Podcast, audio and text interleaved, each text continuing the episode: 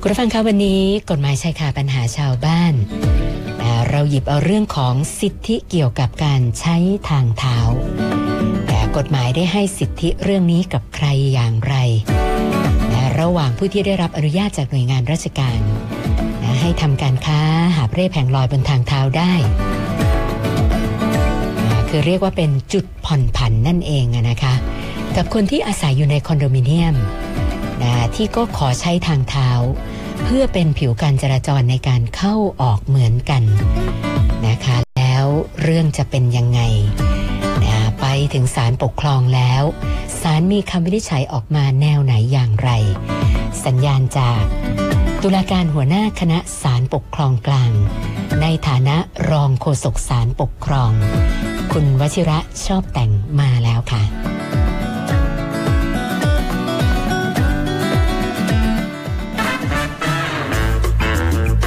กฎหมายชายคาปัญหาชาวบ้าน โดยสารปกครอง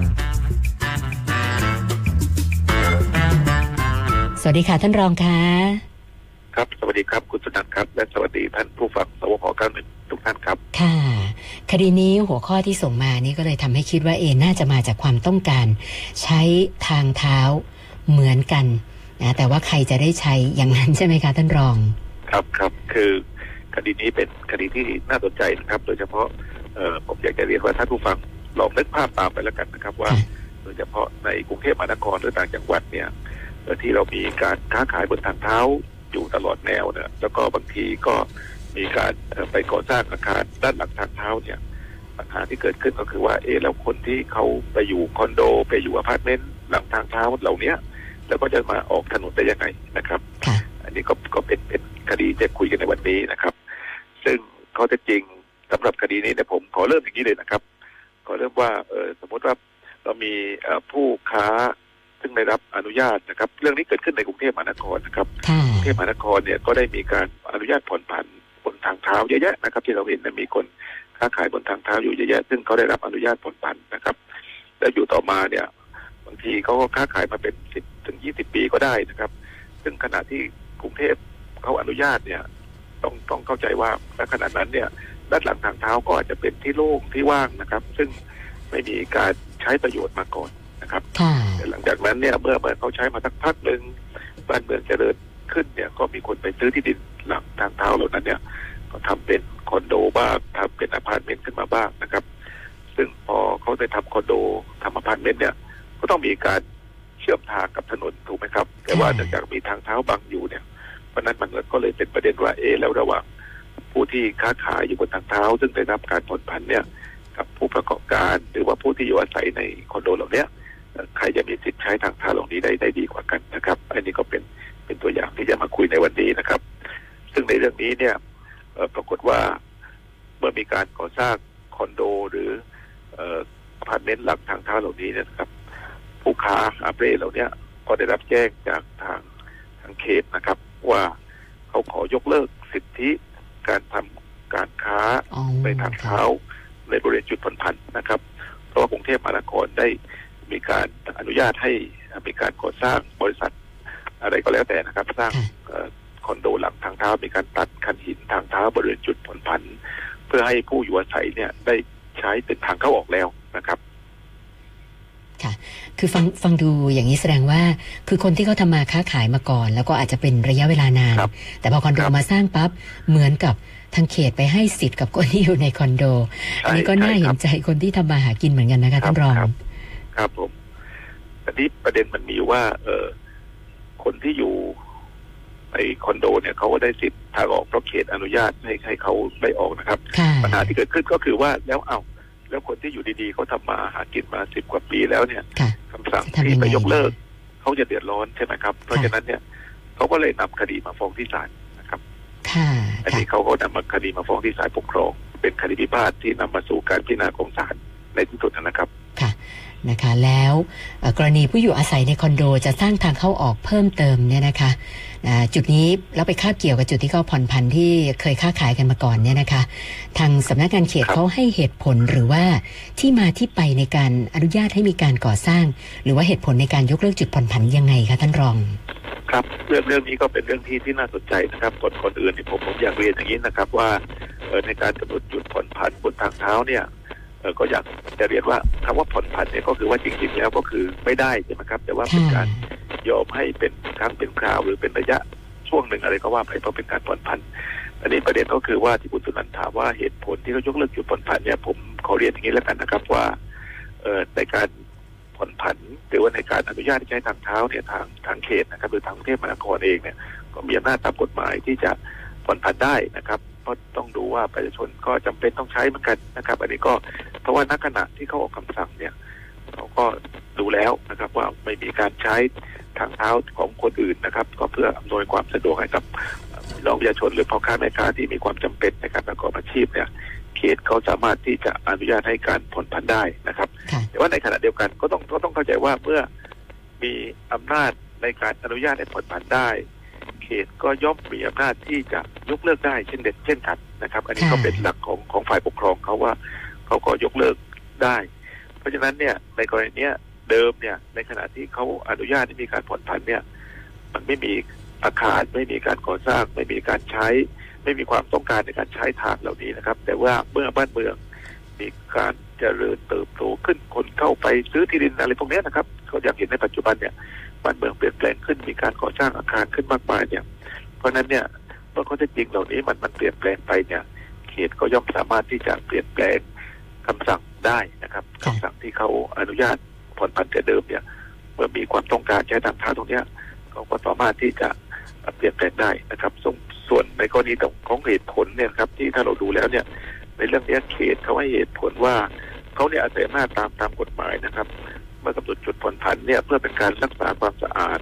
และความเป็นระเบียบเรียบร้อยของบ้านเมืองเนี่ย แต่ว่าในขณะเดียวกันเนี่ยเมื่อมีข้อเท็จจริงเปลี่ยนแปลงไปนะครับ เขตก็มีอำนาจที่จะเปลี่ยนแปลงคำสั่งตัวเองได้นะครับ อันนี้ก็เป็นเป็นหลักหลักทั่วไป เพราะว่าคงไม่สามารถจะยืนยันคำสั่งเดิมอยู่ตลอดเวลาได้ เพราะว่าข้อเท็จจริงเหล่านี้มันเปลี่ยนแปลงไปนะครับค่ะดังนั้นเนี่ยเมื่อมีการก่อสร้างอาคารชุด หรือคอนโดมิเนียมหรือพวกเนี้ยและมีผู้พักอาศัยอยู่เป็นจำนวนมากเนี่ย กรณีจึงเห็นได้ว่าข้อเท็จจริงของการออกคำสั่งในครั้งแรกเนี่ย ที่เขาผ่อนผันไว้เนี่ย มันเปลี่ยนแปลงไปแล้วนะครับค่ะเพราะฉะนั้นเนี่ยก็ย่อมมีความจำเป็นที่จะใช้ทางเพื่อเข้าออกเนี่ย ซึ่งเมื่อฟังอย่างนี้แล้วเนี่ย ผมอยากจะลองลองเรียนถามคุณสุนันท์นิดนึงนะครับว่าสิทธิในการใช้ทางเท้าของใครเนี่ย จะเหนือกว่ากันนะครับ ระหว่างผู้ค้าหาบเร่แผงลอยซึ่งได้รับการผ่อนผันค่ะ กับผู้ที่อยู่อาศัยในคอนโดมิเนียมภายหลังนี่แหละครับ อ๋อค่ะ คือทางเท้าเนี่ยก็ต้องบอกว่าเป็นทางสาธารณะนะคะ ดิฉันว่าคงต้องดูประโยชน์ประโยชน์ส่วนรวมนะคะ ถ้าหากว่าครับเอ่อมีการใช้งานเพิ่มขึ้นจากประชากรหรือว่าประชาชนที่เพิ่มขึ้นนะก็ครับน่าจะต้องยอมยอมให้ส่วนรวม คือเป็นคนกลุ่มใหญ่ได้ใช้ครับ นะมากกว่าคนที่ไปค้าขายแล้วแบบเป็นกลุ่มเดียวครับคือนึกถึงประโยชน์ครับ ส่วนรวมเป็นหลักอะดิฉันรู้สึกอย่างนั้นนะคะ ครับครับก็ก็เป็นเป็นเหตุผลที่ที่น่ารับฟังนะครับตอนนี้เอ่อท่านผู้ฟังรายการลองลองคิดตามดูนะครับว่า ครับ ในเรื่องเนี้ยศาลเนี่ยได้วางหลักที่สำคัญไว้ โดยมีคำวินิจฉัยว่านะครับ คือ อย่างท่านผู้ในวยการเขตหรือหรือกรุงเทพมหานครเองนะครับ ได้มีการการออกประกาศให้มีการผ่อนผันเยอะแยะนะครับ ที่เราเห็นเนี่ย โดยประกาศดังกล่าวเนี่ยจะทำให้ มีคนหลายคนได้รับสิทธิ์นะครับ ในการอยู่ในบัญชีที่ทำการค้าขายตรงจุดผ่อนผันเนะครับ ซึ่งเรื่องเนี้ยเกิดขึ้นที่ในเขตบางกอกน้อยนะครับ ซึ่งอยากจะอยากจะเรียนนิดนึงว่า ผมอยากย้ำนิดนึงว่าในในการตอนที่เขาออกคำสั่งให้ผ่อนผันเนี่ยต้องต้องเข้าใจว่าเขตเนี่ยเขาอาจจะมีข้อเท็จจริงว่าขณะนั้นเนี่ยยังไม่มีคนอื่นต้องการใช้เลยนะครับค่ะแต่แต่อยู่ต่อมาเนี่ยเกิดมีคนต้องการใช้ทางเท้าหลาย ๆ กลุ่มเนี่ย เป็นการใช้สิทธิ์ของคนที่มีความแตกต่างกันนะครับ เพราะว่าเอ่อคนที่ใช้บนทางเท้าค้าขายผ่อนผันนี่เป็นเรื่องของสิทธิ์ที่ได้รับการผ่อนผันค่ะแต่คนที่เขาไปซื้อที่ดินตรงนั้นเนี่ย อันนี้ไม่ใช่การผ่อนผันแล้วนะครับเพราะเป็นสิทธิ์ของเขาที่เขาจะย่อมใช้ทางที่ติดกับที่ดินเขาได้นะครับ อันนี้ก็อ๋อค่ะการที่จะไปยกเลิกเนี่ย ก็ก็เป็นสิทธิ์ของของเขตที่จะกระทำได้นะครับ เพียงแต่ว่านิดเดียวนะครับ ว่าเมื่อมีคำสั่งยกเลิกไปแล้วเนี่ย เขตเนี่ยต้องคำนึงถึงเอ่อความเสียหายของ ผู้ประกอบการบนทางเท้าด้วยนะครับอันนี้ก็ก็เป็นเรื่องที่จะต้องว่ากันในรายละเอียดนะครับ ว่าจะว่าอย่างไรซึ่งขอขอเรียนนิดนึงครับว่าในในคดีเนี้ยจริงๆแล้วเนี่ยก่อนที่เขตจะมีการยกเลิกจุดผ่อนผันเนี่ยก็ได้มีการปรึกษาหารือกับผู้ค้าขายบนทางเท้าด้วยนะครับว่าเออจะยกเลิกแล้วเนี่ยจะมีการชดเชยโดยเฉพาะเอ่อผู้ประกอบการซึ่งเป็นคนทำคอนโด หรืออาคารชุดเหล่านั้นเขาก็มีเอ่อการเจรจากันนะครับมีการประชุมปรึกษาดีเพื่อหาทางออกเรื่องเหล่านี้กันนะครับค่ะ ตรงนี้เนี่ยเมื่อเมื่อเขาจะจริง รับฟังได้ว่า ทางเข้าออกเดิมของคอนโดเนี่ย มีความกว้างประมาณสี่เมตรห้าสิบนะครับ แต่ว่าไม่พอนะครับ คนอยู่เยอะเนี่ย เพราะฉะนั้นเนี่ยเลยต้องมาขอตัดทางเข้าออกอีกจุดหนึ่งนะครับค่ะซึ่งการเพิ่มช่องทางเพื่อให้รถยนต์เข้าออกเนี่ย ก็เป็นการอำนวยความสะดวกให้กับพี่น้องประชาชนที่เป็นผู้อาศัยอยู่ในคอนโดเหล่านี้นะครับ เพราะฉะนั้นเนี่ยบางทีเนี่ยพอค้าแม่ค้าอาจจะอ้างว่าเอ๊ะมีทางออกอยู่แล้ว แล้วทำไมต้องมาขอทางออกเพิ่มอย่างเงี้ย มันก็ฟังไม่ขึ้นนะครับ เพราะว่าอันนี้ต้องคำนึงถึงประโยชน์สาธารณะด้วยนะครับค่ะเพราะฉะนั้นเรื่องนี้นะครับ เมื่อเมื่อดูแล้วว่าเมื่อศาลเนี่ย ได้วินิจฉัยว่าเมื่อเมื่อกรุงเทพมหานครเนี่ยได้มีการอนุญาตให้มีการก่อสร้างอาคอนโด หรืออาคารชุด หรืออพาร์ตเมนต์อะไรต่างๆ ที่ติดกับถนนเหล่านี้แต่ว่าด้านหน้าเนี่ยมีทางเท้าขึ้นอยู่เนี่ยมันก็จะจริงเปลี่ยนแปลงไปเนี่ยเขตเองในกรุงเทพมหานครเองเนี่ย ก็ต้องคำนึงถึงความเสียหายของของเออผู้ประกอบการบนทางเท้าด้วยนะครับ เพราะฉะนั้นก็เลยเอาเฉพาะเท่าที่จำเป็นนะครับ เอาเฉพาะเท่าที่ทางออกเท่านั้นเองเมื่อก็จริงเปลี่ยนแปลงไปเนี่ยเขตก็ย่อมสามารถใช้อำนาจที่จะยกเลิกจุดที่ตัวเองผ่อนผันไว้ได้นะครับ เพราะฉะนั้นเนี่ยในกรณีที่ที่คุยกันมาเนี่ยก็ถือว่ามีเหตุอันสมควรที่จะเอ่อออกคำสั่งยกเลิก จุดที่ผ่อนผันเอาไว้ได้ เพราะฉะนั้นเนี่ยการที่ พ่อค้าแม่ค้าหรือผู้ฟ้องคดีนะครับในคดีปกครองมามายื่นคำฟ้อง บอกว่าการที่เขตไปยกเลิกจุดผ่อนผันเขาเนี่ย เป็นการกระทำที่ไม่ชอบด้วยกฎหมายเนี่ย อันนี้ศาลพิพากษายกฟ้องนะครับ เพราะว่าศาลเห็นว่าคำสั่งของเขตที่ไปยกเลิกจุดผ่อนผันเนี่ยด้วยเหตุว่า มีการก่อสร้างอาคารขึ้นมา และมีคนต้องการใช้ถนนตรงเนี้ย เป็นการกระทำที่ชอบด้วยกฎหมายแล้วนะครับ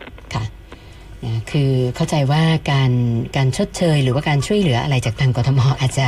อาจจะไม่เป็นที่พอใจของบรรดาพ่อค้าแม่ขายก็เลยต้องไปพึ่งครับศาลปกครองอย่างนั้นใช่ไหมครัคะบผมครับผมนะ แล้วอย่างนี้คดีแบบนี้เนี่ยไม่ทราบว่ามีขึ้นสู่ศาลปกครองอีกเยอะไหมคะ เพราะว่าในกรุงเทพเรานี่จะมีลักษณะอย่างเงี้การก่อสร้างคอนโดแล้ว อาจจะต้องยกเลิกจุดผ่อนผันกันน่าจะหลายจุดหลายที่อยู่นะคะท่านรองก็ก็มีหลายหลายจุดหลายที่ครับ อันนี้ก็ก็ขึ้นอยู่กับข้อเท็จจริงของแต่ละพื้นที่ไปนะครับเพราะว่าเอ่อบรรดาคดีที่เกิดขึ้นบนจุดผ่อนผันเนี่ยก็ก็มีมากมายนะครับบางจุด ก็มีการกำหนดจุดแล้วเอ่อจะมี เอ่อเหตุผลอย่างอื่นเขตก็มีการประกาศยกเลิกจุดผ่อนผันนะครับ อันนี้ก็ขึ้นอยู่กับสภาพข้อเท็จจริงที่เปลี่ยนแปลงไปเยอะนะครับค่ะมีมีมีคดีอยู่หลายหลายคดีครับค่ะ แล้วอย่างนี้ศาลปกครองได้วางหลักคิดในคดี ลักษณะนี้เอาไว้ยังไงบ้างคะท่านรองครับเอออยากจะจะเรียนอย่างนี้นะครับ ว่าอย่างน้อยที่สุดนะครับ เมื่อเมื่อเราได้ฟังข้อเท็จจริงในคดีเหล่านี้เนี่ย ผมเห็นว่าอย่างน้อยเนี่ยศาลได้วางแนวคิดไว้ไว้สองส่วนด้วยกันนะครับ ส่วนแรกก็คือว่าให้หลักคิดว่าเอ่อ ในฝ่ายปกครองเองนะครับ คือทางเจ้าหน้าที่หรือทางเขตหรือกรุงเทพมหานครเองเนี่ยต้องต้องเรียนว่าท่านท่านมีอำนาจนะครับ ในการที่จะกำหนดจุดผ่อนผัน แต่ว่าในขณะเดียวกันเนี่ยเมื่อมีข้อเท็จจริงเปลี่ยนแปลงไปเนี่ยท่านก็มีอำนาจที่จะยกเลิกได้เช่นกันนะครับอันนี้เป็นเป็นหลักคิดว่าฝ่ายปกครองเนี่ยสามารถออกคำสั่งทางปกครองได้นะครับ แต่ว่าเมื่อข้อเท็จจริงหรือข้อเอ่อความสภาพของข้อเท็จจริงบ้านเมืองในเปลี่ยนแปลงไปเนี่ย ท่านก็ชอบที่จะเปลี่ยนแปลงคำสั่งนั้นได้นะครับ อันนี้เป็นหลักคิดประการแรก ส่วนหลักที่สองก็คือว่า เราจะเห็นได้ว่าในเรื่องนี้เป็นเรื่องของสิทธิของบุคคลสองกลุ่มด้วยกันนะครับกลุ่มแรกก็คือผู้ที่ได้รับอนุญาตให้ผ่อนผันค้าขายบนทางเท้าได้นะครับ แต่ว่าในขณะเดียวกันก็มีสิทธิ์ของคนอีกกลุ่มหนึ่งที่เขาต้องการใช้ถนนโดยต้องตัดทางเท้าออกมานะครับ เพราะฉะนั้นเนี่ยการพิจารณาสิทธิ์ของบุคคลทั้งสองกลุ่มเนี่ยศาลก็ต้องใช้หลักตามที่ ได้เรียนตอนต้นนะครับว่าในเมื่อข้อเท็จจริงมันเปลี่ยนแปลงไปเนี่ยเพราะนั้นคำสั่งที่ออกมาให้ประโยชน์กับคนกลุ่มหนึ่งเนี่ย มันอาจจะไปกระทบกับสิทธิของคนคนอีกกลุ่มหนึ่งนะครับ เพราะนั้นเนี่ยอันนี้ศาลก็ต้องใช้หลักที่ว่าเมื่อมีข้อเท็จจริงเปลี่ยนแปลงไปเนี่ย ก็ให้อำนาจฝ่ายปกครองในที่จะไปยกเลิกคำสั่งที่ตัวเองออกไปได้ แต่ว่าทั้งนี้ทั้งนั้นเนี่ยก็ต้องไปดูความเสียหาย ต้องคำนึงถึงความเสียหายของผู้ที่ได้รับประโยชน์จากคำสั่งนั้นด้วยนะครับ อันนี้ก็เป็นหลักคิด สองเรื่องนะครับ ที่ได้จากคำพิพากษาฉบับนี้นะครับนะคค่ะรับ ท่านรองคะมีคุณผู้ฟังชื่อคุณนพดลนะคะ เขาสงสัยต่ออีกนิดหนึ่งว่าครับอ่าครับสมมุติว่าถ้ากทมเนี่ยไม่ได้มีการจัดหาที่ค้าขายใหม่ ทดแทนให้กับผู้ค้านะคะ แล้วแล้วก็ผู้ค้าก็ต้องเสียที่ทำมาหากินไปเนี่ยนะคะเขาสงสัยว่าอย่างเนี้ย ผู้ค้าสามารถฟ้องร้องค่าช่วยเหลืออะไรจากทางกทมได้ไหมถึงแม้ว่าจะเป็นการขายในที่ผ่อนผันนะคะ ครับอันนี้อันนี้ก็ก็อยากเรียนนะครับว่าเดิมเนี่ยก็เป็นเป็นเป็นสิทธิ์นะครับ เป็นสิทธิ์ของของผู้ประกอบการที่จะไปยื่นคำร้อง หรือว่าให้กรุงเทพมหานครได้ได้ลองชดใช้ค่าเสียหายให้นะครับถ้าเกิดค่ะท่านมีข้อขัดข้องยังไงก็ต้องไปไปฟ้องคดีที่ศาลนะครับ ซึ่งซึ่งเขาก็มีคดีในลักษณะนี้เช่นเช่นเดียวกันนะครับค่ะส่วนนะครับค่ะแล้วก็อีกข้อหนึ่งเขาบอกว่าเอ่อเทียบเคียงกับคดีบุกรุกเอ่อที่ตามริมคลองสาธารณะเนี่ยนะคะเขาบอกว่าเอ่อคดีแบบเนี้ย ก่อนหน้านี้ทางกทมเคยมีการชดเชยค่าเสียหายให้ด้วยทั้งที่เป็นการบุกรุกที่สาธารณะ เขาก็เลยสงสัยว่าเอ่อทำไมถึงเป็นอย่างนั้นนะคะอืมอันนี้เป็นปัญหาใหญ่มากนะครับ คือค่ะคือต้องต้องเรียนต้องเรียนนี้นะครับว่าการที่จะชดเชยหรือไม่เนี่ยก็ขึ้นอยู่กับกับฝ่ายปกครองครับบางทีเขาอาจจะมีนโยบายมีแนวคิดอะไรก็ว่ากันไป แต่ว่าโดยหลักแล้วนะครับผมผมอยากจะเรียนว่าเอ่อเมื่อคนไปฝ่าฝืนกฎหมายนะครับ เช่นไปอยู่ในที่สาธารณะเนี่ยเออมันก็ มันก็ยากนะครับที่จะได้ค่าชดเชยเพราะว่าตัวเองไม่มีสิทธิ์ในพื้นที่เหล่านั้นนะครับแต่ว่าทั้งนี้ทั้งนั้นก็ขึ้นอยู่กับกับฝ่ายปกครองเขานะครับ ว่าเขาจะมีนโยบายในการดูแลเรื่องนี้เดี๋ยวนี้ยังไงบางทีก็อาจจะเป็นการบรรเทาความเดือดร้อนของพี่น้องประชาชนนะครับ อันนี้ก็ก็สุดแล้วแต่นะครับ ค่ะครับคือบางทีจะเอานิติศาสตร์มาจับอย่างเดียวอาจจะไม่ได้ต้องเอารัฐศาสตร์มาช่วยด้วยต้องเพื่อจะแก้ปัญหาอย่างนั้นใช่ไหมครัคะบก็ก็ก็ ต้องขึ้นอยู่กับกับนโยบายหรือหรือหลักคิดของของหน่วยงานเหล่านั้นนะครับ ว่าค่ะเขามีวิธีการที่จะดูแลความขัดแย้งหรือความเดือดร้อนของพี่น้องประชาชนอย่างไรนะครับ ค่ะค่ะครับอ่าวันนี้ต้องขอบพระคุณท่านรองโฆษกสารปกครองนะคะ คุณวชิระชอบแต่งสละเวลามาพูดคุยให้ความรู้กับพวกเรานะคะ ขอบพระคุณมากค่ะท่านรองค่ะครับครับยินดีครับสวัสดีครับสวัสดีค่ะ กฎหมายชายคาปัญหาชาวบ้าน โดยสารปกครอง